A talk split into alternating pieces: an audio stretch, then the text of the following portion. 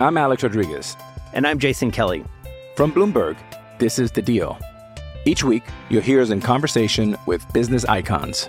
This show will explore deal making across sports, media, and entertainment. That is a harsh lesson in business. Sports is not And, as uh, simple you know, I- as bringing a bunch of big names together. I didn't want to do another stomp you out speech. It opened up so many more doors. The show is called The Deal. Listen to The Deal. Listen to the deal on Spotify. Hey, wrestling fans out there, this is referee Vinny Lax. Listen to Stu's Wrestling Podcast wherever podcasts are found. You're listening to Stu's Wrestling Podcast. It's time. Your host, Stu Palmer.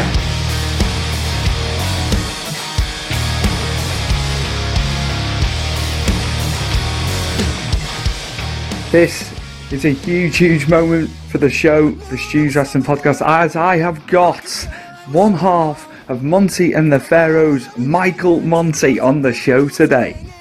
Monty and the Pharaoh has become one of the most well known wrestling slash variety shows and broadcasts in the world of wrestling and beyond. Mike and the Pharaoh have had so many fantastic guests ex WWF, ex WCW, even guys from the territorial days way back when. So, so much to ask Mike. I look up to Mike, and in, in terms of broadcasting and what they get to put together every week is fantastic. So, are we ready? I think we are. It's time for Michael Monty, one half of the Monty and the Pharaoh. Long Island's number one wrestling broadcast. Here we go. My guest today from Long Island in New York, who hosts with the Pharaoh, co host of the Pharaoh, the host of Monty and the Pharaoh, one of my favorite wrestling programs, interview, shoot shows that there is. It's Mr. Michael Monty from New York in the good old US of A. Hey, we finally have made it on to Stu's Wrestling Podcast.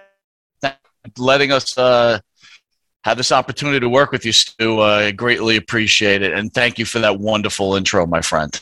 Thank you so so much, man. I love I love the work you do. I love that you get the old guys from the industry on because I'm I'm more fond of the 80s and the and the early 90s as well. A lot of people say, "Well, do you like the Attitude Era?" I love the Attitude Era, but I like to harken back to the 80s and 90s. So yeah, the platform you give the guys because they had great stories, didn't they?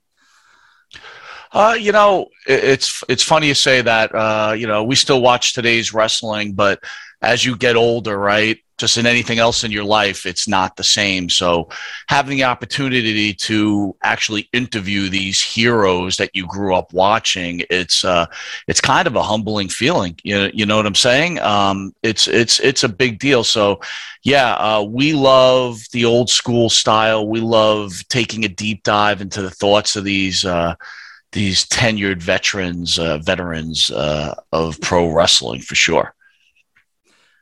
I'm going to ask you now. Obviously, you know, you guys keep it very, very fresh, and you know, we hear we hear new stories from from you know, yesteryear. Especially, I'll I'll pull one up actually. Tony Atlas. Now, we'd obviously seen on Dark Side of the Ring them talking about the murder of Bruiser Brody. Uh, you know, horrific to this day. Horrific to this day. You know, nobody's been held to account for it over in Puerto Rico. We've heard the stories, haven't we? But we got I got more out of Tony Atlas when he was on with you guys than I did, you know, on the you know internationally known Dark Side of the Ring.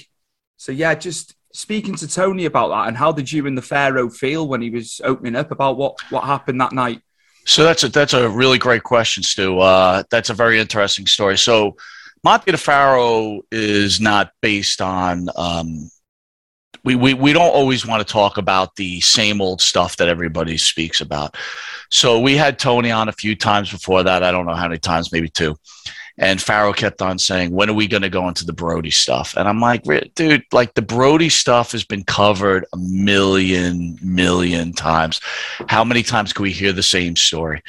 And you know, to uh, credit of my partner Jimmy, um, he always tells me whether they tell the same story or not. When when they're speaking to Monty Nefaro, there always seems to be a different twist to it. Maybe it's just the way we present ourselves, and the guys get a lot really comfortable with us. So we asked the question to Tony, and uh, to this day, it's probably our one of our most watched videos. So when Tony's telling the story, I'm sitting back and I'm like, "Wow, this is totally different." I mean, look, the basis of the story doesn't change, but the way he presents it uh, was amazing, and it ended up being an amazing story. And again, like you said, probably the, one of the more tragic stories in pro wrestling. But as we get to listen to these gentlemen, uh, gentlemen, and uh, hear these stories. There's a lot of horrific stories out there, and uh, you and I were speaking yesterday. We are doing some test runs, and the one thing I think we both have in common, we're not into the dirt. Look, if you ask a question, someone tells a story, absolutely. Um, and you know, the one thing that Jimmy and myself do is we allow people to speak and have their own opinion. Whether we agree with it or not really doesn't matter, right? That's not that's not what we're here for. Do we have debates on a show? Absolutely. That's what the show is based on, right? It's kind of like you being at a pub, having a beer, talking to a wrestler, and just discussing whatever the subject is. Look, we've had guys speak about religion for an hour, uh, politics for an hour, their children or their families for an hour. I think that's what separates ourselves from everybody else. And again, some people really love it, some people don't love it. But yeah, back to the Tony thing. Um, still a very shocking story. And still to this day, I'm unsure who really had their hands in this. Uh, I have my opinions, but hmm. uh, I, I, I, really don't know. It's just uh, the fact that his life was cut so short. You know, he was one of the one of the top stars at, at that time. You know, even further back. And uh, you know, unfortunately for me, I didn't get to see him in a in a live capacity. You know, he, he was gone like two years after I was born. Because it was 80, well. it was eighty eight, wasn't it? When it, yeah, when, it, yeah. when it occurred, so I was born in '86. But looking back, man, um, his career and, and what he was about in Japan, uh, you know, he, he was he was beloved, man, but he was scary, a bit like it's the same ilk as Stan Hansen, isn't it?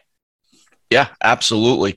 Uh, you know, we grew up in the Northeast here, so we had very limited touches on Bruiser Brody, right? Uh, when we finally got WCCW on cable, um, you got to see him a little bit, right? Uh, but overall, yeah, we also, you know, we're older than you, but we also had our limited views of Bruiser Brody. We always wonder to this day is during the Hulk Hogan era which is uh, I think Pharaoh and myself's favorite. What is it? The golden era they call it, I guess. Um, if Brody would have come up here, God knows what kind of WrestleMania could have been made out of that situation. So yeah, uh, that whole event was a shame for all of us, especially as wrestling fans, that we didn't get the opportunity to see Brody in that position. I've got two gentlemen to ask you about. Now, we've spoken off camera about this. Now, I didn't find out about JJ Maguire's passing it was a month later, and I messaged you. I couldn't believe it. I couldn't believe it, and I had him on, had him on in uh, last last year, last year, man, and it caught me. It caught me off guard. It was late, late here, and I just couldn't believe he was gone, man. But I know you've had JJ on. He, he created so much great music with Jimmy Hart, and you know what? Such a lovely, lovely gentleman. We stayed in contact after. He messaged me. Uh, what a great guy! And then off the back of him as well, Del Wilkes as well, another man you know, tra- tragically gone at 59 years of age. I had Dallon, another guy who, kept in touch, man. Um, just great guys that you've had in studio with you. So um, JJ ended up being a very close, close personal friend. Uh, we spoke quite often, um, just like you know, just like in real life, right? Uh, things get in the way. So you get busy at work, you get busy with your family. We've obviously got the show. So um, right before JJ's passing, um, unfortunately, he was reaching out to me quite often because we were planning on bringing him back to New York. And, you know, I just couldn't take his call. But I, I did speak to him about, um, I guess, right when Cody Rhodes was being rumored to coming back to the WWE, and he had spoken to me, and we had we had discussed him coming back up. Um, the one thing I'll say about JJ Maguire is the guy had a heart of gold.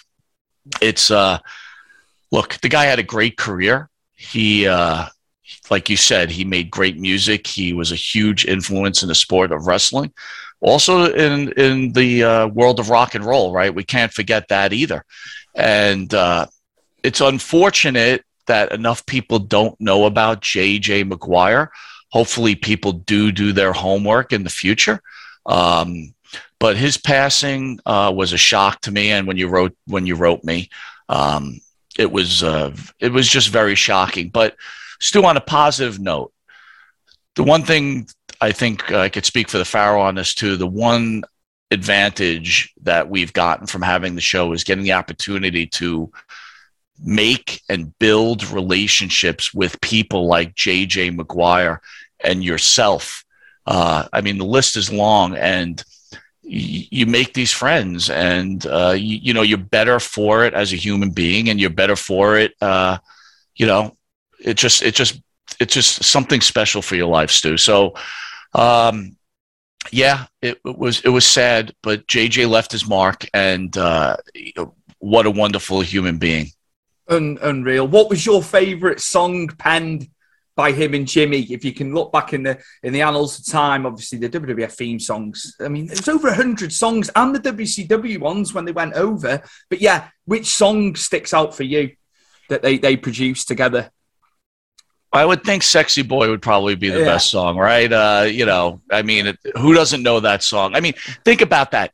You made a song that every wrestling fan loved, and you know, obviously Demolition too. Uh, but um, yeah, I would go with "Sexy Boy." Uh, in fact, one of my favorite moments is when uh, Wisteria Hall, Jimmy's band, played with JJ in studio, and uh, it was, uh, it, you know, again, it's look, think about what you're doing right now, Stu. You're recording history, right? When you're gone and I'm gone, you're forever going to be seen in some sort of fashion. And maybe, you know, you talked about you were born and Bruiser Brody was gone fairly quickly, but you still get to respect and love the man by watching videos, right? You're, you're creating that right there. So, uh, again, you know, JJ may be gone physically, but in you know people's souls, he's still with us.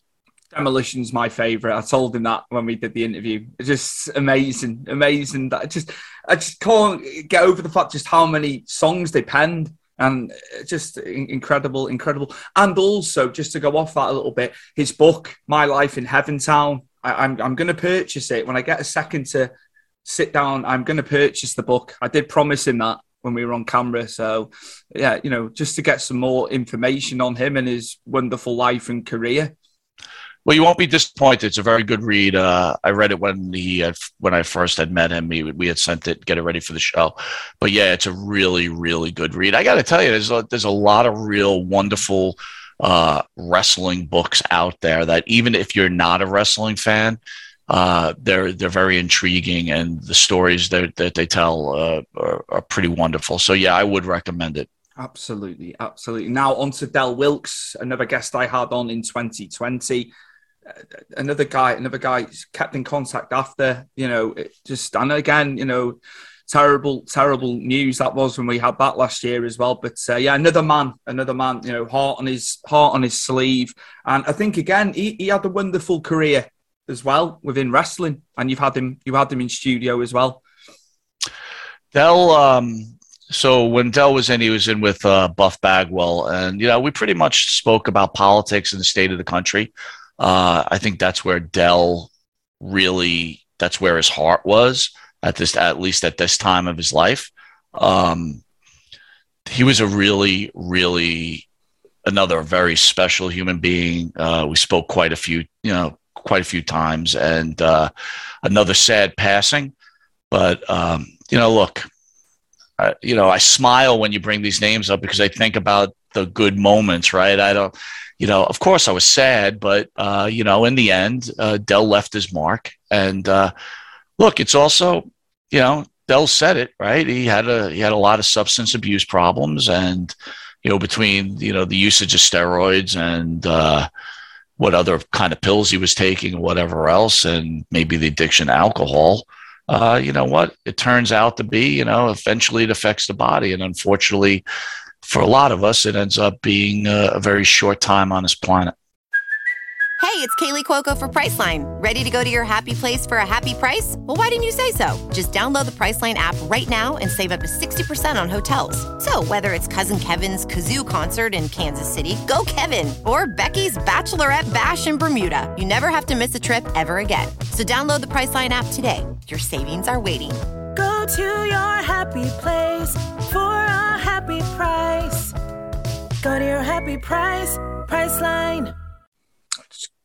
just so so sad, man. I tell you, I, I spoke to him about it. I said uh, his time in WWF was relatively short. Mm. Uh, he, he was going w- w- when he was with Bret, and they, they were doing that program. Like I said, there was still more legs in that because you know Bret was my favorite, but I was I was conflicted because I like the Patriot, obviously Stars and Stripes in WCW.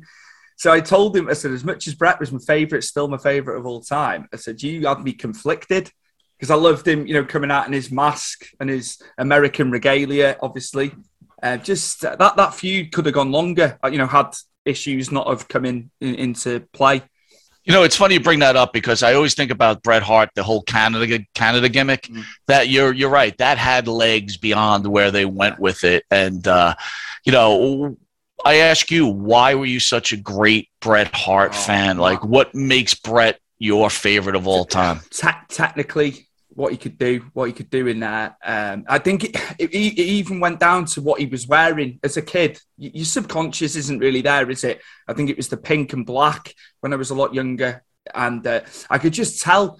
As much as you know, when you're younger, you're not much in the loop with it, and you, your respect levels grow as you get older for what they did. But yeah, he he was just my my hero, man. And then uh, at SummerSlam '92, I've said about this many many times. I was in attendance with my dad, and, uh, you know, I wish I'd been a little bit older, Mike, being at that show because I was only six years old. But Bulldog and him, Lennox Lewis coming out with the Union Jack.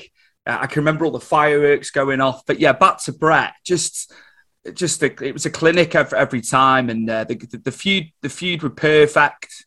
And then, you know, two years later at King of the Ring, where they were in, in the match together, you know, Mr. Perfect, his back was shot, mm. but you wouldn't have known. You wouldn't have known, would you? That was testament to Curt Hennig. But yeah, just Bret in general, man. I just gravitated to him. Uh, not not the best on, on the stick, but going back to the Canada bit, that's where he found himself. And uh, had WCW not come in for him and all the issues, I think, like you say, we could have seen a lot more. But I think with Del Wilkes, it was a timing thing, wasn't it? Because obviously they were getting Bret ready for Shawn, weren't they? You know, months, a couple of months after that. Yeah, it's funny, right? I guess uh, you know you always hear the stories. Again, I'm not on, I'm not any inside, but you always hear the story that they're writing these scripts well in advance, right? Six months in advance, seven months in advance, so they stay the course. But it is funny. I, I agree with you. They could have went a lot longer with that Patriot Bret Hart thing. That thing did have legs, but uh, you know, again, um, I enjoyed the Patriots stay up here. Uh, I also enjoyed him in WCW when he was with Buff Bagwell, right? Stars and Stripes. So, you know, again, I was always a, a Patriot guy for some reason. So the one thing I did miss is um, I, I, wanted Del to wear the mask in studio, yes, and yes. and you know one of our big jokes is we love we love when mask wrestlers around because we want to see them like eat and drink with their mask on because it's like you know. I think if I think if we were wrestlers, we I'd wear a mask. You know what I mean? It, it seems kind of fun, right? So it's amazing, amazing. Now you've had countless guests on the show, and mm. it's again I use this terminology. I'm not saying you're playing favourites, but some moments that stick in your mind that have been on the show. Maybe some like funny, funny moments that you can, you know, from, from memory being doing the show, man. And there, there's. There's uh there's there's so many man. Um I mean I don't know. My favorite. So again, I, we don't really mark out, right? It's like we're at a point now in our lives, right? You're a human being. I'm a human being. Obviously, we respect what every everybody's done for the industry, and uh, but I will tell you, I would say our favorite moment was when Bob Backlund was in studio. You know, we grew up on Backlund, right? Hating Backlund, hating every second that he was champion. And uh, and then as you get older, you realize what this guy meant to you growing. I mean, you know, geez, we had four years as him as champion, watching him knock off the best of the best. And, you know, you're rooting for every bad guy around, and here he is in studio, and uh, just the, the the respect that you have for him. I, I would say that was probably our favorite favorite moment, and and we had you know look we we we have a lot of laughs with all our guests, right? We just, you know, we have a good time. So um, I would say the I like the emotional side of when the guests are in there, um, where they where they get emotional, speaking about either their fallen brothers or their families. Um, I like the inside deep dive of what's going on in their mind. You know, it's funny. Um, recently, I think CM Punk came out with a uh, anti-abortion T-shirt during a wrestling show, and I didn't know where I stood on that. I I I, I didn't agree with it at the time, and then I started to evaluate. Um, you know, every uh, anybody who watches show understands I am not a CM Punk guy. I don't like CM Punk. I don't like his agenda. I don't like people with agendas. Right? It's like you got to take care of yourself, and uh, stay away from agendas. But anyway, I digress. I, I was thinking about how out of line I thought maybe it was for a wrestling show. But then I said, you know what? This is kind of what Farrell and I do, right? We interview people and we ask them their political thoughts. We ask them their religious thoughts. So, really, was CM Punk off by doing that? So, uh, you know, in my mind, I have to take a retraction and go, you know what? I guess it's okay he was wearing that t shirt. But as far as the show goes, I enjoy hearing what the wrestlers think, uh, what their thought process are. You know, uh, you know, anti-Trump, pro-Trump, uh, pro pro Biden, anti-Biden, uh, anything they speak about. Uh, you know, um, one of the funniest moments, though, I would say, is Missy Hyatt. Uh, I never thought I would meet someone that was such an open book. She just and she, you know, again, you don't know if you're being gimmicked here, Stu, right? So when Absolutely. you're having these conversations, you're like, all right, are they, you know, they could be working. You have no clue. Um, but this this lady had she had no filter, man. It was just all out saying how she felt. Uh, she actually got us suspended for two weeks with her comments. so there you go. Oh no. Oh no. again, again, you know, she i think the, the, amount of things you see and read about her and you know there's stuff that's been traipsed up about her but for her to be an open book man you know yeah. Uh, it's it's incredible it's incredible and I, I, like the fact that people aren't ashamed who they are right mm. yeah. you know we all make mistakes we're all human beings and they're not ashamed on any you know with anything that happened and i like that i don't you know again i don't like uh when people are so guarded, right? It's like if you're going to do an interview, let's not be so guarded. Speak your speak your speak your thoughts and and let the people hear what you have to say, no matter what the repercussions are, right? And uh, and really, what kind of repercussions are there, right? So, you live in within you know, the New York State area. Mm. I've got to I've got to ask you now when when you were watching it many years ago, some, some matches. I'm, I'm assuming you went to MSG a lot. Uh, you know, so yeah, just matches, man, that you've got to see over the years that stand out. Um, so I was a frequent visitor to MSG. So um, my favorite match of all time, of all time, was the war to settle a score. Hulk Hogan against Roddy Piper. That's the start of rock and wrestling. We uh, we took the train. We we were at the top of the garden, like the last seat. There's no seats to be held. I think we bought it from a scalper uh, me and my friends. Uh, and Stu, when I think about that match to this day, I still get chills. That place was unglued for for 30 minutes. And you know, it's funny. Hulk Hogan, for you know, again, today's wrestling fan, they're always looking for the great wrestling match. To me, wrestling's not about that. Wrestling is about how they can drag you in, make you invested. If you're not invested, look, dude, we're older, right? So when we're kids, it's much easier to get invested. These are your superheroes. Of course, you're going to care. That's almost nature.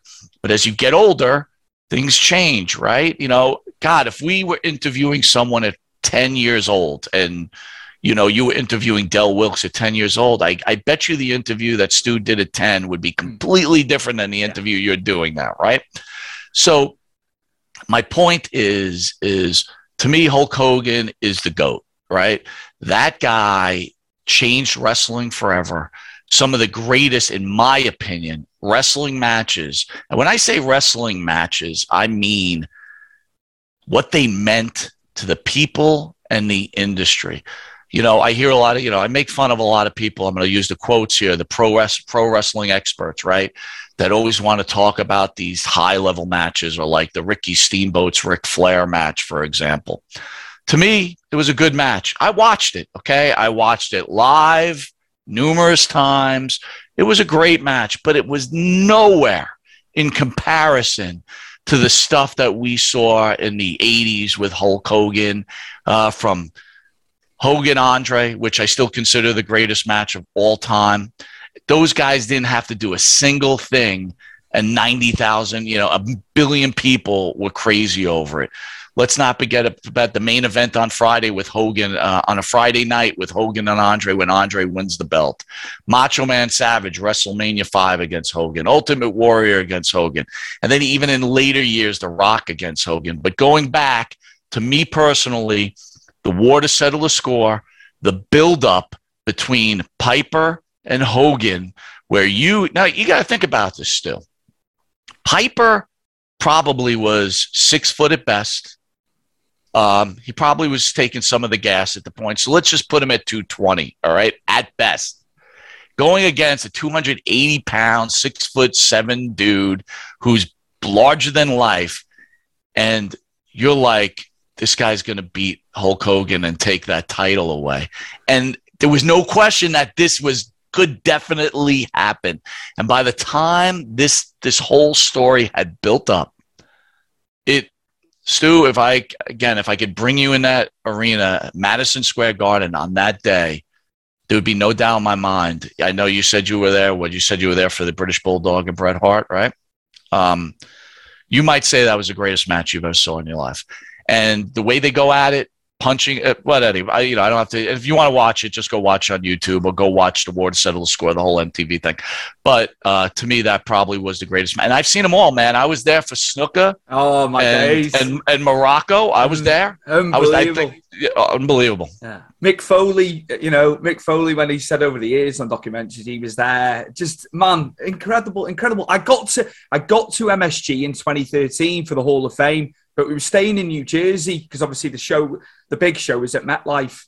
Uh, so we were in and out, in and out of New York for the week. So I, I got to see Bruno, you know, go in, which is incredible. Um, but yeah, man, I was, I've got to get to Madison Square Garden. So uh, yeah, just you know, the Mecca. It is the Mecca. Well, you you mentioned Bruno. So when I first started watching wrestling, uh, again, I credit Pharaoh for that, right? Because you know when we met each other in junior high, it's funny we we met each other in junior high and he was a wrestling fan and I kind of scoffed at it, right? I was like, I, I don't watch that stuff, right? Whatever. And then I kind of got into it. So I caught Bruno at the further part of his career, but I also caught him at a younger age because we had something called the Commack Arena.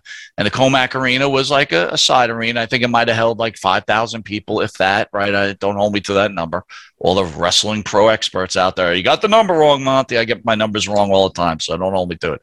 But anyway, I saw Sammartino there and, uh, you, let's not forget what the guys before Hogan did that led to that, or you know, the guys that led to what wrestling is today.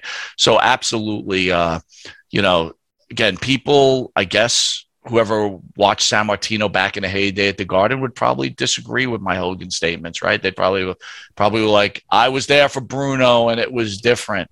We always got to remember something, though, that look, we all understand that cable television changed the game.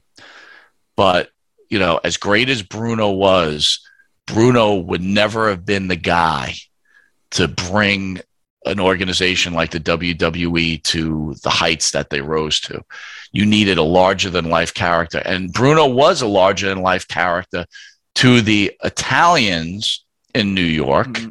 which I am, right? Mm-hmm. Um, as Morales was to the Spanish and, you know, yada, yada, yada. So Bruno would not have been the guy. And I will argue that to the, to the cows go home. Hogan was the right guy at the right moment. So just, just amazing, amazing. Do you know what? I was gutted he wasn't at SummerSlam '92. You know, looking back, but obviously they they, they put Flair in, involved with Warrior and Savage that night, didn't they?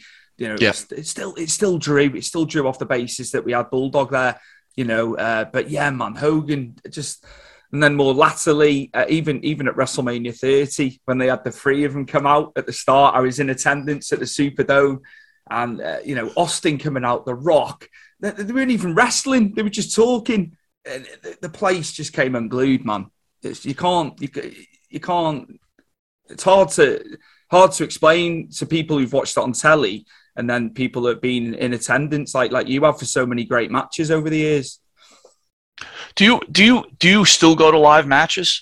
I haven't been to. I went to Dallas in 2016. I went Okay. to that was the last WrestleMania I did. Um, but I've just people are asking why you're not going to Cardiff for Clash at the Castle because it's in South Wales. I'm in North Wales. Uh, Mike, I'm not being what's the word? I'm not being boastful, but I've seen some some huge moments in the states at WrestleMania. Uh, I have, I've told people this because they were adamant. They were like, "You're going to go to that show," but the price, the, the prices are inflated, Mike the prices, the ticket prices are ridiculous, but people will pay it because it's the biggest, it's the first stadium show we've had in 30 years. Right. It's in, it's inflated. It, it's ridiculous, but that's that's the state of play with WWE now, isn't it? Well, I'm speaking like an old man now. So I, I went. I, what was it? Evolution, right? The first women's pay per view. I think that might have been the last live, right? I wanted to be part of that, so I was sitting on the floor, and I got to tell you, it was maybe the worst experience of my life at any sporting event I went to. So it's funny, like I told you about War to Settle the Score Yeah. being this great, great event, and I look, I'm a baseball fan, football fan, right? Um, but I got to tell you, it, it was it was just a really bad time because it's just a different audience now. Uh, you just just the whole interaction, and uh, you know, again, maybe it's my age or whatever else, but uh, I'm kind of with you. I told Pharaoh, I don't think I will ever, unless I go as press, will never go to another live wrestling match again. It just to me, it wasn't enjoyable. It, it just didn't have the same feel. And again, it just, you know, again, it could be my age. Who knows? You know what I mean? But, you know, again, that's the problem that's, that's happening right now with the whole AEW, WWE thing, right? People don't get the WWE is not uh, catering to Mike Monty or Stu, right? We're not in their core audience anymore. It's moved on. And Yeah. back in the 80s, they were playing to us Yeah. because we were the future wrestling fans. We are no longer the future wrestling fans. People have to understand that. So when people are like, I want this hardcore real wrestling, I don't want this child thing and everything else. I'm Alex Rodriguez. And I'm Jason Kelly. From Bloomberg, this is The Deal. Each week, you'll hear us in conversation with business icons. This show will explore deal making across sports, media, and entertainment. And that is a harsh lesson in business. Sports is not And, uh, as you simple know, I- as bringing a bunch of big names together. I didn't want to do another stomp you out speech. It opened up so many more doors. The show is called The deal. Listen to the deal. Listen to the deal on Spotify. Yep. Bret Hart, you mentioned it before, growing up, the colors, just Bret Hart, the ultimate warrior, right? There's this guy, long hair, speaks like a crazy man. Kids love this guy, right? This is this is what it's about. It's not for us anymore. So, and I'm kind of okay with that, right? Because again, look, I have no problem interviewing guys that are wrestling now. I get offers all the time uh, to bring them in, um, but it's probably not the uh, core value of the Monty and the Pharaoh show. We're kind of into the let's talk to the older guys and uh, give them their time, right? So I I do watch AEW just to scoot over to AEW. I, I enjoy I do enjoy it. I've got to be I've got to be honest. I really really really enjoy it. What what are your thoughts with how they've gone gone about it? Obviously, we know Tony Khan's dad is worth four times as much personal wealth as Vince. I know it's about sponsorship TV. I know they won't want to use their personal wealth, you know. But at the end of the day, how do you feel? that they've got on. You know, we've we've reached three years. Uh, what what are your thoughts with how that's been going? Uh, the alternative for the for the other side of wrestling, it's a, it's a good idea, but it will never reach. Look, wrestling isn't the same anymore, and you know, it kind of it kind of works in trends anyway. Uh, you know, you were part of the early '90s, right? Wrestling was not strong back there. I remember going to the Garden where I think I could count the amount of people that were there. Like you look around, it wasn't the same. So I think a lot of people will say wrestling's never been better. I will disagree. I think wrestling's got its core audience. And what's happening now is that there's the wrestling fan that really doesn't want to enjoy both products, right? They want to pick, pick sides. But again, that's how we've been built, right? We've been built to choose. Look, you're wearing a soccer jersey, right? So you're picking, you're picking your team everybody picks their team now. This is what we do. So it's Team WWE, Team AEW. So are they doing a good job? I guess they're doing a good job. Am I a fan of the product? Um, sometimes, mm. I guess, is the answer. Uh, right now, I enjoy women's wrestling the most. I think they give me that old school feel more than the men do. But overall, if I would say that there's only one real true superstar in wrestling, uh, to the level of, we'll say, we'll call it a little outside John Cena, who, again, I've reiterated, I don't know if you agree with this, but John Cena was the last great pro wrestler I, I, ever. I, I, love John, mate. I love John. We were two, two of the guys at WrestleMania over the years. I've jumped in a little bit here. They had the headband on and the, and the obviously wristbands. Honestly, there's a photo and like close friend of mine now we, we, met in america and we all live over here and you know become good friends they were all they were all emblazoned in Cena stuff man i've always hmm. res- i've always respected him mike sorry i jumped in there no it's fine I, I love the man i love the man because at the end of the day when someone like Ric Flair's saying what he's done for the business a man that's standing a Ric Flair uh, you only have to listen to what he's said about Cena over the years uh, uh, he's he's had he's had a lot of shit, unnecessary shit. I feel, but you know, it's subjective. You're allowed your opinion. You know. Oh, I, I, I, absolutely. But again, like if I was to ask you, you're this great wrestling fan. You know, who, in your opinion, are the five? Or you, are let's just call five greatest pro wrestlers of all time, and forget about just wrestling. Just when I say wrestle, I'm talking about my skills, influence on the industry, you know, back of the baseball card, you know, uh, Mike skills, anything. Who are the who are the top five? Obviously, it's going to be Bret. Bret is absolutely one hundred percent. Hogan, I've got to put Hogan in there. I, I was more Ultimate Warrior, but if we're saying like, you know, I, I, I love Warrior. I love Warrior. you know, it, you know, I didn't really understand it that he was that he was limited because, as you said, he had all the regalia on and he, you know the way they did it, it was amazing. But then again, you know, he had two great matches with Savage. You know, uh, to be fair, I know that was the caliber of Savage. So yeah, him him as well. Savage, I, I, I appreciated Savage more as I got older. I hated him uh, when he was heel. That's what they wanted. That's what they wanted. That's what the machine wanted us youngsters to feel. But when I look back at like King Macho Man and all that, it was it was amazing. I think I got one more left here. No, uh, I got uh, two. I think right. Uh, you got I, I, Curt, Curt Hennig. Curt Hennig's in there, and I'm gonna I'm gonna pick a big man. I've got I've I've got to say Undertaker, just just for the for the longevity and and you know, the, Vince McMahon and and the, obviously the machine cultivating that character, but he had to go out there and do it, and you know, beating beating Hogan at Survivor Series, man. You know, uh, I, have got to, I've got to put Taker in there as well, man. I have to because of the time he was doing it, the length of time. So I'm I'm listening to your list, and who could disagree with that list, right? Now people can't disagree with yes, it, but in the reality, though, when you look at it, it's hard to argue. You name some of the greatest stars of all time, but my point is here. You brought up Ric Flair. You notice Ric Flair is not on your list because uh, I could right? I could I could extend I, I, said this to TJ Wilson, to Tyson Kidd when I had him on a couple of years ago, and we both agreed I could have a top twenty-five, and then and that and that's not um, that's just individuals. You know, I could I could I could throw twenty-five with tag teams. I could eat it easily. I could extend off five. Flair Flair's in there. okay, so Flair would be in your top twenty-five. You think he'd be in your top ten? Yeah. How how do you feel about Flair? I've got to ask you. I thought Flair is one of the greatest of all time. I thought he was a huge influence on the industry. But when I think of the greatest of all time, Ric Flair's not on the list.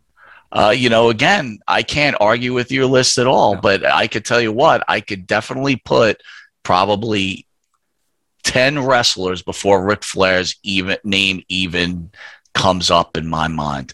Because let's be honest, Ric Flair was huge for the industry, but he was at a time where he was in an organization that was limited. It was a limited organization. And when he came up here, he did nominal damage. I will tell you that I went to the first Madison Square Garden Ric Flair Hulk Hogan match. I told I told this story. The place was empty. Empty. It's it's mad, isn't it? It's mad to think that. But then he was he was NWA, wasn't he, through and through? Mhm. It was a different type of audience. Uh, that, that that's crazy. And then you know we didn't we didn't get the match at WrestleMania eight, but I know they did the house show circuit all them you know all them times. Uh, it's crazy that, that we didn't get it. But obviously, were, were they doing it on the basis of what you're saying that it didn't draw? Well, it's smart business, right? They did the test market and it wasn't doing well. So, yeah, I mean, you're hitting it right on the head, Stu. So, uh, you know, probably the best decision not to have that match. Uh, maybe if you look back in the annals of time and you go, man, imagine if they had that match, what it could have been. It, it was what it was. Uh, I think, uh, as far as I remember, and I'll even go to WCW stuff, I don't think the chemistry between Hogan and Flair was very good. I don't think their styles matched up. And uh, again, uh, Ric Flair is not in my top 10 greatest wrestlers. And here's another guy you didn't mention. And I'm, I'm making a point here Ricky the Dragon Steamboat. Yeah. He's not in your top 10. I, I again, I, I respect the man. I, I respect the man, and you know, you look, you look at even even in the NWA with Flair, those matches, you know, Chi Town Rumble and all. Um, yeah, again, I can make a case for him, and we haven't even touched upon tag teams. Some, No. some of your favorite tag teams, man, just through through the through the eighties and stuff. All right. Don't don't kill me for this. All right. I- I well, won't- I you won't, kill me. You won't kill me on the first one. My favorite tag team of all time is East West Connect, Adrian Adonis and Jesse Ventura. Um, I wasn't an AWA guy, but uh, I did watch them. And then when they came to the WWE, unfortunately, they didn't have a run together really, but uh, they were incredible. And then the Mega Powers. You know, I argue with Pharaoh all the time about that. I felt that the Mega Power was one of the greatest tag teams of all time. Whether they, you know, again, I know they were put together for a reason, Yeah, but I love the Mega Powers. And if you want to just talk about pure tag teams, look, you got the Midnight Express, you got all that. But again, WWE guy, man. Uh, when the Road Warriors and Demolition, I was a Demolition guy, man. It was picking sides. Demolition. I hated the Road Warriors, right? Demolition again. It's it's all the, the, the parallels, isn't it? And and the, they say, oh, it was just like a knockoff, uh, uh, bullshit, uh, bullshit to me, man. Because I loved, I loved, uh, and I got to meet him as well at WrestleCon years later. Billy, Billy Eadie, man, unbelievable, such a gentleman, such an absolute gentleman, you know.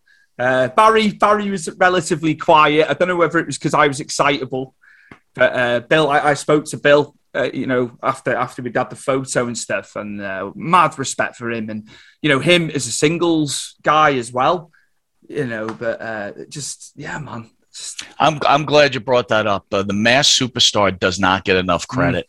Uh, loved him in Georgia Championship Wrestling, and when he came up here, I was totally marking out. Uh, boy, did I want him to beat Backlund, man. Boy, did I want him to beat Backlund. But uh, yeah, we had them in studio. Two gr- another pair of really good guys, uh, great conversationalists. Um, you know, you know, again, here is Demolition, one of your favorite tag teams of all time, and they're sitting across the couch and you're just having a casual conversation. You're like, you know what? Life isn't so bad, right? You, you, you know, and so it kind of like ties that that childhood dream and you know and just ties it all together a nice little bow and you know you you, you tie it up. But uh, again there might be you know might be people on here watching oh man look at these guys they're marks you know what i mean? And it's like i don't even get that that that term. Like what is a mark? You know why because you enjoy something uh, because you respect someone for what they do and you want to give them their flowers while they're alive and say hey thank you for making a difference in my life. I mean, look, man, wrestling, you know, I sold the t- story first when I met Pharaoh and he was a wrestling fan and he kind of turned me on to it. And watching these guys and being on the microphone and they're big, right? They're they're they're monsters. And this goes back to our AEW conversation. You know, today's wrestler looks like you or me. You know what I mean? And you know, not knocking you or me, but there was something special about watching a guy who looked like a superhero and spoke like a superhero and he was going to do this and he was going to do that. And it kind of makes you, you know, as a kid, maybe come out of your shell a little bit, be more comfortable speaking to people and the public because you feel confident. Or maybe it has you hit the weights and start taking your care of yourself. Whatever it's done for you, like you said about Bret, what he's done for you, right? So the, the terminology mark fanboy I, I I've yet to get that right, and I yet to get it even more, Stu. Like for someone who's doing what you're doing, and to use that kind of terminology, because I, t- I will tell you that's a that's a hard, strong rule with Pharaoh or myself, is that a fan is a fan, right? These are the people mm-hmm. who are showing you the respect to watch your programming, right? Ask you questions and then you're going to degrade them by calling them a mark or a fanboy. I, I don't get it. So, um, back to the original question is that that's wrestling changes for a lot of people changes their life like baseball football whatever but wrestling on a different level right because it's almost like you know i don't you know, other sports you, for some reason when a wrestler's on a microphone, and the, uh, especially when we grew up, when it was more of an old style with them sitting there with one on one with the announcer, you felt like they were talking to you, mm. right? And that to me is the difference.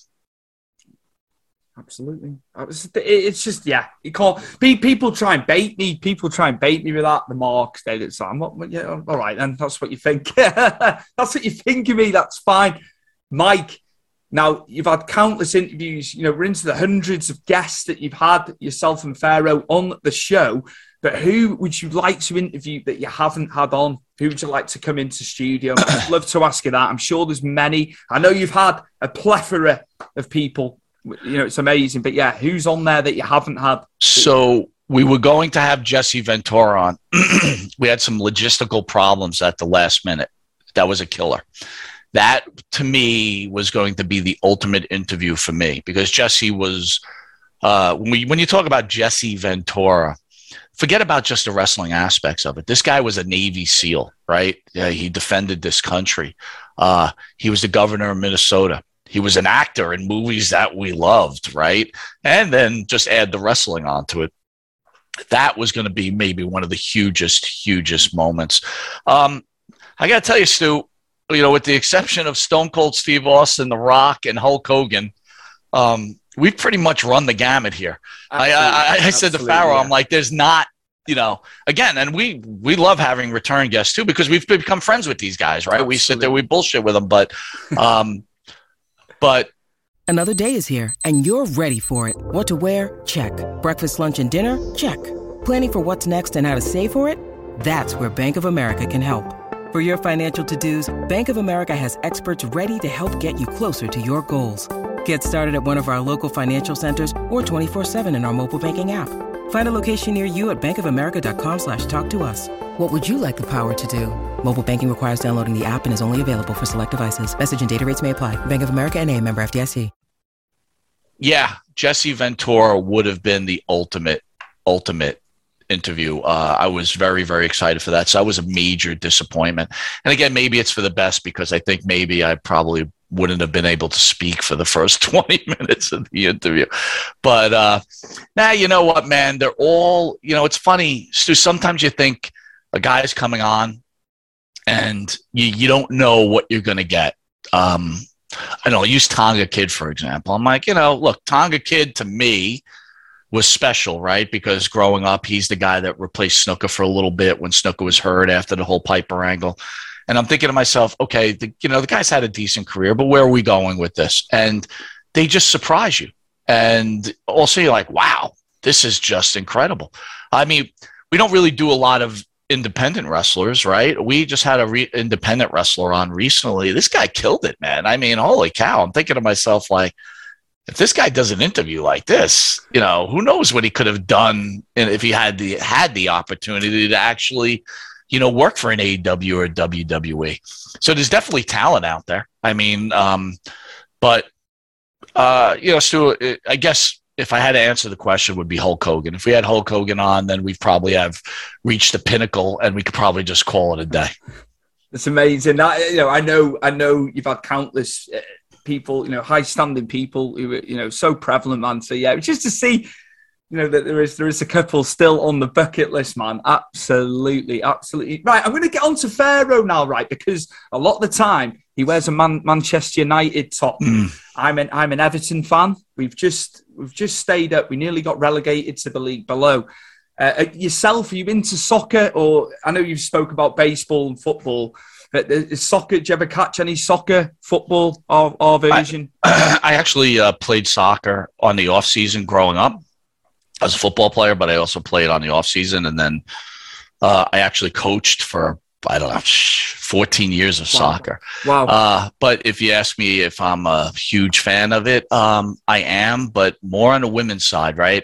I don't know what it is. Uh, I really enjoy women's sporting events. Uh, I, I, don't know what it is. I just enjoy it more than men's in a lot of cases. Uh, now, again, baseball, like I, I veer towards men, but on the soccer end and, uh, on the uh, wrestling end, it's more towards women. But yeah, um, do I watch European soccer? No, I know is a big European mm-hmm. soccer guy, but Pharaoh, you know, Pharaoh is a Jimmy. You know, if I could share some points, Jimmy, Jimmy and I were friends very young in age, and then we kind of separated for a very long time, and then we connected, and hence the show started. Um, Jimmy is a uh, a really special type of guy, really nice-hearted guy who loves sports and can rival anybody in professional wrestling, meaning his love for professional wrestling is well beyond mine, right? He, uh, he, he loves everything about the sport, the ins, the outs. Um, he respects what they have done for him. Because again, we talk about our childhood, what these, you know, you know, if you're spending you you know you don't have a lot of friends or something like that but you had channel 9 here in new york where that's where they showed the old school wwf stuff. And that's what you had at midnight. I mean i think that means a lot to your life. So yeah jimmy's jimmy's uh, jimmy's a special type of guy. Um, i will tell you that this whole thing has changed our outlook on how things are because Stu, I don't know who you run into often, or but there's one thing about pro wrestling is I've never met, and I'm going to say this kindly, so many fake people in my life. And I'm not talking about the wrestlers either. The wrestlers are probably the most genuine of yeah. them all. It's these guys that call themselves promoters. It's these guys that call themselves book writers. These guys that call themselves producers, uh, you know, they they promoters promoting. Stu, I got to tell you, these guys would sell their mother for a penny, and I, I deal with them all the time, man, and I see them all the time. And when we first got into this, we were bamboozled by them, right? Because you know, again, you just think what you see is real when you first get into it. And then as you get to know these people, you go, oh my God, these guys, like I wouldn't talk to them if I ever, you know, whatever. And, you know, but I will tell you, this wrestling thing is really, really scary. It's like, and uh, warning, to all new podcasters or broadcasters be very careful out there who you deal with and the stories they tell you. Because i will tell you from personal experience and you heard it from mike monty these guys are frauds all of them they're all full of crap. And i can tell i guarantee it 99% of the people you're going to run into are just liars. And not to keep going on this, Stu, but the, the reason is, right, we're all in this together and we're all doing our thing. But, you know, look, you're doing this for the love of it, right? But I'm sure that, I'm sure at some point, and correct me if I'm wrong. You want to be successful, right? You want to be seen. Absolutely. And maybe, God willing, you could do this as a living, right? And you know, and so everybody's let's let's not ever let's not fool ourselves here. Everybody wants their piece of the pie, and everybody's going to fight for that piece of the pie. So when you see Monty on uh, on Stu's podcast, you know this is a this doesn't happen often right? This is respect i have for this man because i see the way he conducts himself. I see the way he speaks to people and he's a genuinely nice guy. And how do i know that? We've met just traveling doing this thing together and we've text back and forth and we've hit each other on facebook and you can tell genuine people but you won't see me on a lot of other things because you know what i don't trust and and i'll be honest with you we don't give a lot of rubs of the year. You know, we get asked for a lot of rubs. We don't do it, right? We're in this to win it, right? We're in it to win. We're, you know, we're doing this. We're just not, what we did for fun has turned into a business. So we are in this to win it. But again, if you're an aspiring podcaster or broadcaster, because we don't consider ourselves a podcast, don't trust everybody because they will trick you and fool you and drive you to the bottom. So I'm off my soapbox, but I had to just say that. Life, life lessons, Mike. Life lessons, isn't it? Yeah. I, I, can tell, um, you know, some things you can take with a pinch of salt, and it comes across, and it comes across, you know. Uh, love, I, I, love doing this just to, to me for a second, but I know if I was to quit doing it tomorrow, somebody else will come in. I'm under no illusions, you know. And it, it's great. It's great charting all over the world and stuff like that. It's been amazing. But I know if I was to finish tomorrow, somebody else is going to come in. I know you can attribute that to other stuff. Uh, it's just it's just the nature of it, isn't it, Mike? Yeah, well, but you know what? But just like you just said, you can you contribute to other stuff. But guess what? You fight in your real life, mm-hmm. right? You fight and you fight here you're going to fight for your piece of pie. So again, when you see your podcast charting, right? So listen, Pharaoh will attest to this. I've got analytics and charts all over our office, right? That shows all our sponsors what we're doing. And you can look and guess what? Your podcast is noted there. I you could I graph you every day along with like eight or ten other guys, and you know what? That's what we're doing here, right? And so, again, you love it. There's that's, nothing wrong with loving what you do, That's right? It. Yeah.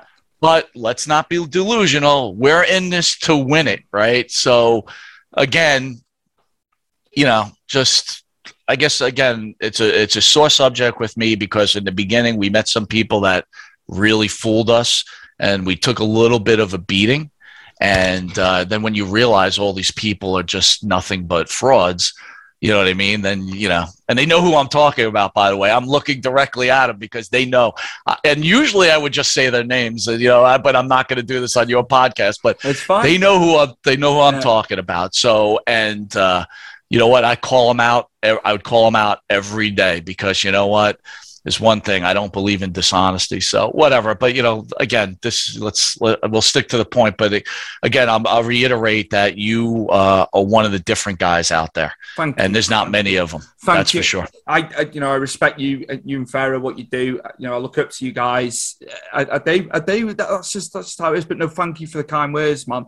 I think, um, I think it's being believable you can tell when someone's, uh, you know, there's been countless podcasts, especially through COVID and lockdown, wrestling. It, it, was just like, it was rehashed stuff. Who am I to say that somebody can't do a podcast? But I was watching some of it, Mike, and I'm just like, it's not engaging, man. Uh, you know, there'll be some people that don't like the way I I do it. Uh, you know, that, and that's fine. That's fine. But uh, it was just rehashed stuff, people reviewing stuff that it's been done time and time again, Mike. Well, remember what you're doing is different than what other people yeah. are doing, right? So, you know, you might have a lot of real popular podcasts out there that get thousands and thousands, maybe hundreds of thousands of views, right? And they're doing weekly recaps. But this is the, so here's the here's the tick or the warning to this whole thing. When you're doing that, no one's going to go back to find out what happened on Monday Night Raw on March 5th of 2022. At the time, maybe people wanted to know, and you got your your quick hit. Okay, but the stuff you're doing is stuff that people are going to look back well after you're gone okay? And it will last the test of time. So you you your approach is the right approach. And again to sit there and uh, you know again a lot of stuff isn't engaging. I listen to these guys who claim to be these experts that have been traveling around the world and they've been in the wrestling world for 30 something years and these guys have the same line every show. It's like write yourself some new material please. I mean look uh, talking about our show i think that's what makes our show different. Jimmy and i have been friends for a long time. So this is not like we have a script right? There is a script right? There's bullet points that we're going to hit but our conversations are not scripted. But that comes with two people that are very close friends that don't necessarily agree on 99% of the things that go on in life much less wrestling. And we have a conversation. And the conversation translates well, uh, in my opinion. Um, that's what differentiates ourselves from each other. And I think when the wrestlers are in there, they realize that too. This is not your regular wrestling show. I don't have to sit there and talk about 1978, what I did. We're just going to talk about whatever hit us this day. It doesn't matter. And and that is the beauty of the show and that's the beauty of your show and that's the difference maker. So again, you know, these people that are around, they may be getting this, this, these hits at this point, but it won't last. It's not sustainable. Sustain being sustainable is the secret here, and uh, so again, I think I think we're on the on the right pace here. Absolutely, well put, Mike. Well put as well. Yeah, that's that's it. That's it, man. Now, in closing, I'd just like to know what's coming up on Monty and the Pharaoh. What's coming up? Obviously, I know you've got scheduled scheduled stuff every week as well. I, I'm aware of everything that goes on. But yeah, for the for the viewers and listeners who haven't seen your stuff, just to let them know what's coming up on the schedule, man. So, just for people that may not know us and you're, you're, you're just catching us for the first time, and thank you again, Stu, for having me on. Pharaoh obviously sleeping. That guy, that's all he does is sleep. so he only wakes up for the show. He's like a vampire, right? Thursdays at nine o'clock, and then he goes back in his coffin until next Thursday. Um, it's Long Island's number one pro wrestling broadcast. Okay, it's a television show. It's seen about by 100,000 viewers weekly. Uh, we're on all social media. The, the show is two friends that discuss wrestling and also do interviews with legends of the past and possible legends of the future. Uh, we've had every superstar you could think of. You can catch us on all social media and see who we've had, catch old interviews. They're very engaging. Um, we've had some actual social media wars with some other podcasts that have translated well. And when I mean translated, they were done in fun uh, with some seriousness. Well, a lot of seriousness. Um, but upcoming guest, uh, we're looking at Greg Valentine in Amazing. July. Amazing.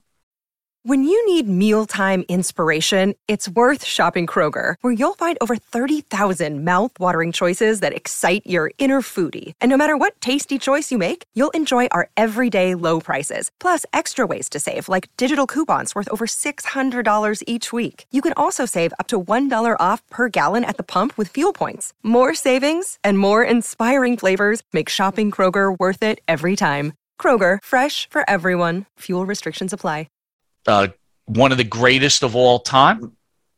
Uh, we were supposed to have Gary Wolf, uh, Vito, Big Vito, and Shane Douglas. Again, Shane's been a regular on the show, but we had some producers. So Vito will be back in studio. And again, my expectations is we'll have Greg Gagne on the show. Listen, if they wrestled, they will be on the show and you know and then we have our regulars and again on the channel we've got also other shows. So if, even if you're not a wrestling fan you could go to our youtube channel which is just youtube page or patreon page. Uh, we've got uh, dave hebler who is the bodyguard for elvis. We've got macho man days which yes. is the macho man impersonator. I've, had i've had much i've had much on i love that interview with you and him. And by the way you got a nice little hit on the dirt sheets too right? Yes so pretty good. yes they picked it up. That's always a bonus mike you know. It's always nice to see it in print form. Tell me how you feel when you see yourself on the dirt sheets. Uh, fine, because it's all been positive, but maybe there is some negative. I'd love to hear some negative, Mike, and I'd take it on board as well. But that, that's just it, it is positive. But I know for a fact people people have slated me. I just I, I just get you know when you get an aura. You know you're saying about trusting people and the trust level of trust. is like what's that, what's actually being said. It's quite it, it's quite funny to me. But you know, as you get bigger, it's just going to keep happening. Yeah. You know yeah. what I mean? And but you know what? Believe what you do, stick to what you have, and uh, yeah, you know what? Look, dude, you can't be everything to everybody. Uh, you know, when Pharaoh and me were first doing it, the comments that were said about our show, Pharaoh used to go crazy. Seriously, get these guys off, block them. I'm like, everybody has a right to their opinion, yeah. man. And you know what? That's why we do this. You want to put yourself in the public eye you're going to have to take some feedback. So you can't be everything to everybody. Be true to yourself and be honest. And don't be a pro wrestling expert who lies all the time and just talks a lot of bull crap, right? I think, I think the fact Bill, Bill ran it, Bill's, Bill's the ultimate for me. Bill at the amazing, amazing. The fact he, he ran it and he paraphrased the show, yeah. man and I've, I've, been trying to get Bill on for three years. We've had back and forth. Uh, I, I, love Bill. I love Bill. What Bill Bill Apter was one of my favorite interviews. Uh, another legend in this industry, and again, to have him mark your show. You see, you know I'm watching you now, right? We yes. didn't even talk about this. Of course, we've so never I know, discussed this off camera. No, I know everything that's going on. That's my job, right? I'm the business guy, and uh, you know I'm the straight man of this whole operation, and I'm watching what everybody's doing. Because guess what? You could always learn from someone too, right? You know how you said like you watch some of these shows and they're just awful, but guess what? Sometimes there's gold in there. If you yes. listen enough, you could go, hmm kind of like that, like that approach. Could use that maybe. You know what I'm saying? if you ask Pharaoh, Pharaoh will tell you he don't watch anybody. He doesn't care about anybody, but he's full of shit. So, um, my my point is, bro, is uh, just yeah, I'm I just keep plugging along. Again, people got to realize, right? There's charts out there. There's true analytics out there. And Stu, you're a charter. I can name a lot of people that are not charters. So, you know, understand that what you're doing is making a difference. It, it's just a bonus. The charting, I, you know, going back to that, uh, uh as, as, long as as long as I'm enjoying it, uh, it, it's lovely. It's lovely to see Apple and all that and, and doing so well. But yeah, it's just the, the day I don't enjoy it is the day I call it a day. But yeah, and there's been a few times oh, since 2019 where I've been close to calling it a day. I'll, I'll be honest. I'll be honest. Uh, but that's my. Well, per, what made you? What made you decide that it, that you wanted to be done? it was just like personal headspace. I've had I've had stuff go, go on on the years. I've had some mental health stuff. I take I take medication. Um, uh, you know, but at the end of the day, it, it, it's like my uh, version of serotonin. You know, they say go to the gym, go for a run. That's what the podcast is to me. It's my serotonin. It's my good, good vibes. For you. So that you know, uh, and, and you know, we kept it's just been amazing the people we've had on, Mike. You know, you know yourself, just the stories, man. I've always been inquisitive. I've always, I've always asked questions eh, as a, you know in life. So that, that's that's why, man. Well, you got to keep going at it, man. And you know what? It's like you always got to get trials and tribulations in life, right? And uh, you just got to work through it. And uh, you know, again, we've almost called it quits. I mean, me and Pharaoh, we broke up a year in, right? We had a few arguments, and then uh, we got past it. And uh, you know, it's it, it's a tough go. And again, we're a little look you're younger than me but uh, we're late to the game in this whole thing right yes. people have been doing this a very long yes. time so to you know to achieve what they've achieved look there is something called first to market so if you're first to market doesn't mean you're better it just means that you've got the advantage of being first to market and if you've been around for four or five years a four or five year jump's a big deal there's guys that have been doing this stuff since 1998 whether they've been doing it on their mm. phones or whatever else they've been doing right it's a long, that's a head start. So they've already built their fan base. So when they're venturing into YouTube and all this other stuff, it's only natural their fans are going to follow them, right? It takes a takes a while to get to get a following, but the cream will always, like your man Macho Man said, will always rise to the top. And you know what? You're talking to two people, you, Monty Nefaro, we're the cream of the crop, and we will take down everybody else in the future just a matter of time. They could smell us coming, dude. They could smell us coming. So watch out. Thank you, man. Thank you. My guest. It is nearly 10 past six on the East Coast America in Long Island. He's an early riser. It is co-host of the fantastic Monty and the Pharaoh. They've got so much great content. You can get him on, on television in your area. You're across, you're across everything, man. All the podcast apps, YouTube. There's clips as well, Mike. Yeah, just thank you, thank you so much for the content and the guys in wrestling, man that you know we're working over 300 days a year to provide you know ultimately for the families and their stories. So yeah just thank you. And and i, I love i love monty and the pharaoh. I'm not just saying that because we're on camera either. You know you know how much I well it's okay. it, it's okay if you did anyway. But i got to say thank you for having an opportunity to spend this hour with you. Thank you for allowing me on stu's pro wrestling podcast. And uh again much respect sir. And uh we will see each other in the future and uh, God bless. Thank you. Great, great insight there from Mike. A huge, huge wrestling fan, and so many matches that he got to see. Iconic matches from Madison Square Garden, as you got to hear. And I look forward to see what is coming in the future with Monty and the Pharaoh. They've got much cast. They've got so many extra shows that they broadcast weekly. It's amazing, you know, to be able to put together all those shows and put them out at a high level, at such a high level, is inspiring to me. A big, big thank you to Evade Escape. As you've heard in the intro and outro, it is Charade, available on all platforms, music platforms, YouTube, you name it. Please, please, please give Evade Escape a follow. As always, a big, big thank you to Chris for editing and making us look so slick. A big thank you to the Mad Dog Mike Angus for the show intro there. And we will see you very, very soon for episode 120.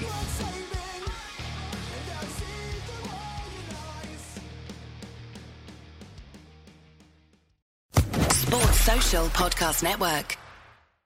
With Lucky Land slots, you can get lucky just about anywhere. Dearly beloved, we are gathered here today to. Has anyone seen the bride and groom? Sorry, sorry, we're here. We were getting lucky in the limo and we lost track of time. No, Lucky Land Casino, with cash prizes that add up quicker than a guest registry. In that case, I pronounce you lucky. Play for free at LuckyLandSlots.com. Daily bonuses are waiting. No purchase necessary. Void where prohibited by law. 18 plus. Terms and conditions apply. See website for details.